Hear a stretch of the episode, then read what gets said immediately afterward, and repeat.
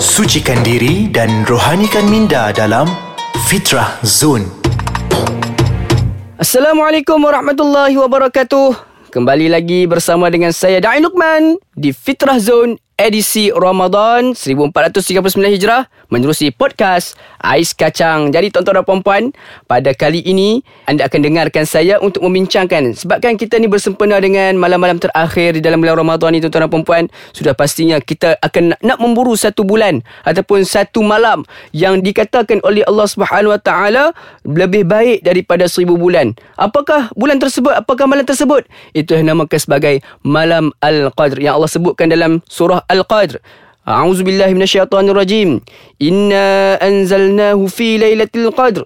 وما أدراك ما ليلة القدر ليلة القدر خير من ألف شهر تنزل الملائكة والروح فيها بإذن ربهم من كل أمر سلام هي حتى مطلع الفجر يا الله tuan-tuan bila mana sebut bila mana datang Ramadan sudah semestinya kita nak dapatkan bulan ataupun malam Lailatul Qadar sebab apa Allah janjikan kepada malam Lailatul Qadar siapa melakukan amal kebaikan satu kebaikan ibarat dia telah melakukan kebaikan tersebut selama seribu bulan kalau kita convert convertkan seribu bulan ini kepada tahun tuan-tuan yang bersamaan lebih kurang 83 tahun. Ha tu dia tuan-tuan dan puan bayangkan 83 tahun buat satu malam saja amal kebaikan ibarat kita melakukan amal kebaikan yang sama selama 83 malam.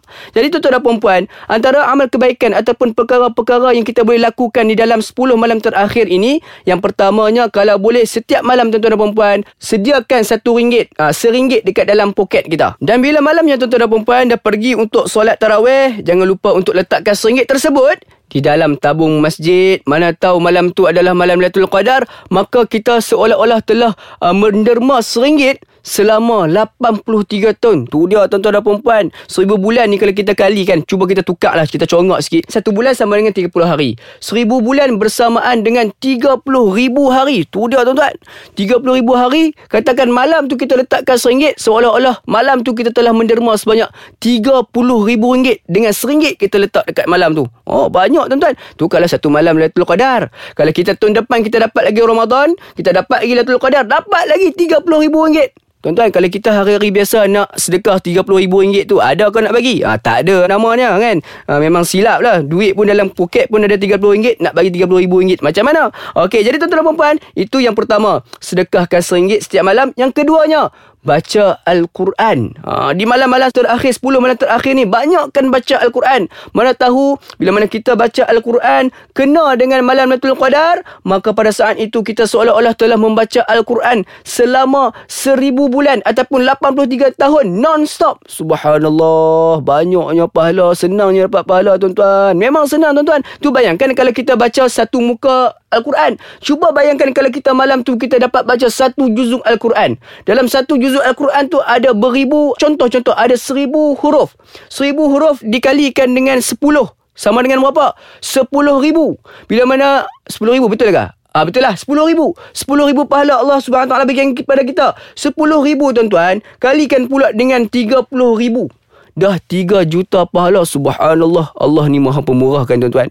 Allah nak bagi pahala ni cukup mudah kepada kita. Tapi kita nak ataupun tidak saja untuk dapatkan dapatkan pahala tersebut. Jadi tuan-tuan dan puan itu di antara dua perkara yang boleh kita lakukan untuk memburu malam Lailatul Qadar. Tapi sebelum tu ah, kita ada lagi beberapa lagi. Tapi kita nak berhenti berehat sebentar. Namun sekali lagi saya nak wawarkan. Okay, tuan-tuan dan puan masih lagi belum ada aplikasi uh, ais kacang ni jangan lupa untuk download dan install menerusi Apple App Store dan juga Google Play Store. Dan tuan-tuan dan puan-puan jangan lupa untuk follow kami di IG dan Twitter rasmi kami di Ais Kacang MY dan tuan-tuan dan puan-puan boleh untuk follow kami juga di Facebook kami di Ais Kacang. Dan tuan-tuan sekiranya ada sebarang persoalan ada sebarang cadangan ada sebarang penambahbaikan boleh untuk uh, berikan cadangan tuan-tuan melalui email di aiskacang.com.my jadi tuan-tuan dan puan jangan ke mana-mana. Sebentar lagi bertemu kembali dengan saya menerusi Fitrah Zone di podcast Ais Kacang. Alhamdulillah tuan-tuan dan puan kembali bertemu dengan saya Dain Lukman di dalam Fitrah Zone menerusi podcast Ais Kacang. Tuan-tuan, sebentar tadi sebelum kita berehat, saya telah pun kongsikan di antara dua perkara yang patut kita lakukan di 10 malam terakhir. Kita nak tambah lagi, Yang ketiganya tuan-tuan dan puan setiap malam di dalam malam 10 malam terakhir ini jangan lupa untuk bangun qiyamul Lebih baik kalau kita buat qiyamul secara berjemaah dekat surau-surau atau masjid. Kerana apa tuan-tuan? Jatuhnya malam itu adalah malam Lailatul Qadar. Bayangkan berapa kali kita bersujud kepada Allah Subhanahu taala dalam tempoh 83 tahun. Subhanallah banyak tuan-tuan dan puan Itu di antara cara untuk kita tambahkan lagi kita punya amal kebaikan kita. Sebab apa? Itulah sebenarnya tujuan kita hidup kat dunia ni. Bukan sebab harta, bukan sebab darjat, bukan sebab nak kejar gaji dan sebagainya. Tetapi hidup kita dekat atas dunia ini, matlamat utama kita adalah untuk mendapatkan keredaan Allah, untuk mendapatkan pahala di sisi Allah, untuk kita masuk ke dalam syurga Allah Subhanahu Wa Taala. Ingat, itu adalah matlamat utama kita. Baik, itu yang ketiga. Dan yang seterusnya, tuan-tuan dan puan yang keempat, di malam-malam terakhir ini juga, kalau boleh, kita sedekahkan. Ha, banyakkan sedekahkan makanan. Kalau boleh, siapa yang dapat 10 malam terakhir, dapat tender untuk buat moreh, itu adalah di antara yang terbaik sekali, tuan-tuan. Sebab apa? Bayangkan, sekiranya malam itu jatuh malam Lailatul Qadar, anda memberi makan kepada seribu orang pada malam tersebut. Mungkin ini dekat masjid. Bayangkan tuan-tuan dan puan-puan pahalanya itu ibarat tuan-tuan dan puan-puan memberikan seribu orang makan selama 83 tahun non-stop. Di dalam tempoh 30 ribu hari tuan-tuan dan puan-puan beri makan kepada orang. Subhanallah besarnya pahala. Mudahnya dapat pahala. Ucapkan Alhamdulillah. Syukurlah kepada Allah SWT tuan-tuan. Sebab Allah memberikan pelbagai kemudahan kepada kita untuk melakukan kebaikan. Dan melakukan kebaikan hanya perlu mengeluarkan harta kita yang sedikit. Daripada kita melakukan dosa terpaksa mengeluarkan harta yang terlalu banyak. Okey tuan-tuan dan puan-puan, itu di antara amalan yang kita boleh lakukan dalam 10 malam terakhir. Tetapi persoalannya, apakah di antara persediaan kita untuk mendapatkan malam Lailatul Qadar? Yang pertama, kata ulama, pastikan kita sucikan jiwa dan raga kita daripada dosa. Ha, ini penting tuan-tuan dan puan-puan. Nak dapat pahala, nak rasakan ketenangan dalam Lailatul Qadar, perlu sucikan jiwa dan raga kita daripada segala dosa. Sebab apa?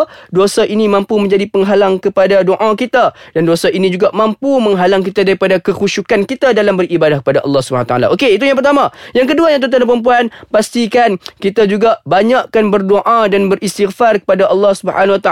Doa kepada Allah, Ya Allah, ketemukanlah aku dengan malam Lailatul Qadar. Ha, ini persediaan sebelum masuk 10 malam terakhir ni. Ya Allah, ketemukanlah kami dalam malam Lailatul Qadar. Ya Allah, keberikanlah keberkatan dalam Ramadan kami ini. Ya Allah, doa kepada Allah SWT dan banyakkan istighfar. Sebab apa? Istighfar ini akan uh, menggugurkan segala dosa-dosa kita yang telah kita lakukan. Bila dosa tak ada, insya-Allah doa yang kita lakukan akan jadi mustajab diterima oleh Allah Subhanahu Wa Taala. Itu yang ke yang kedua, persediaan yang kedua. Persediaan yang ketiga, tetapkan ibadah tertentu untuk dikerjakan. Contohnya tuan-tuan dan puan-puan, dalam 10 malam terakhir ni macam kita duduk sembang ataupun kita buatkan di awal tadi tu, antaranya kita sedekah sebagainya, pastikan kita lakukan bukan memilih malam. Wah, ni ada orang pilih malam ganjil saja nak buat benda-benda baik. Pastikan kita nak buat ni persediaan yang kita lakukan setiap malam. Di dalam malam-malam malam 10 malam terakhir ni kita lakukan setiap malam.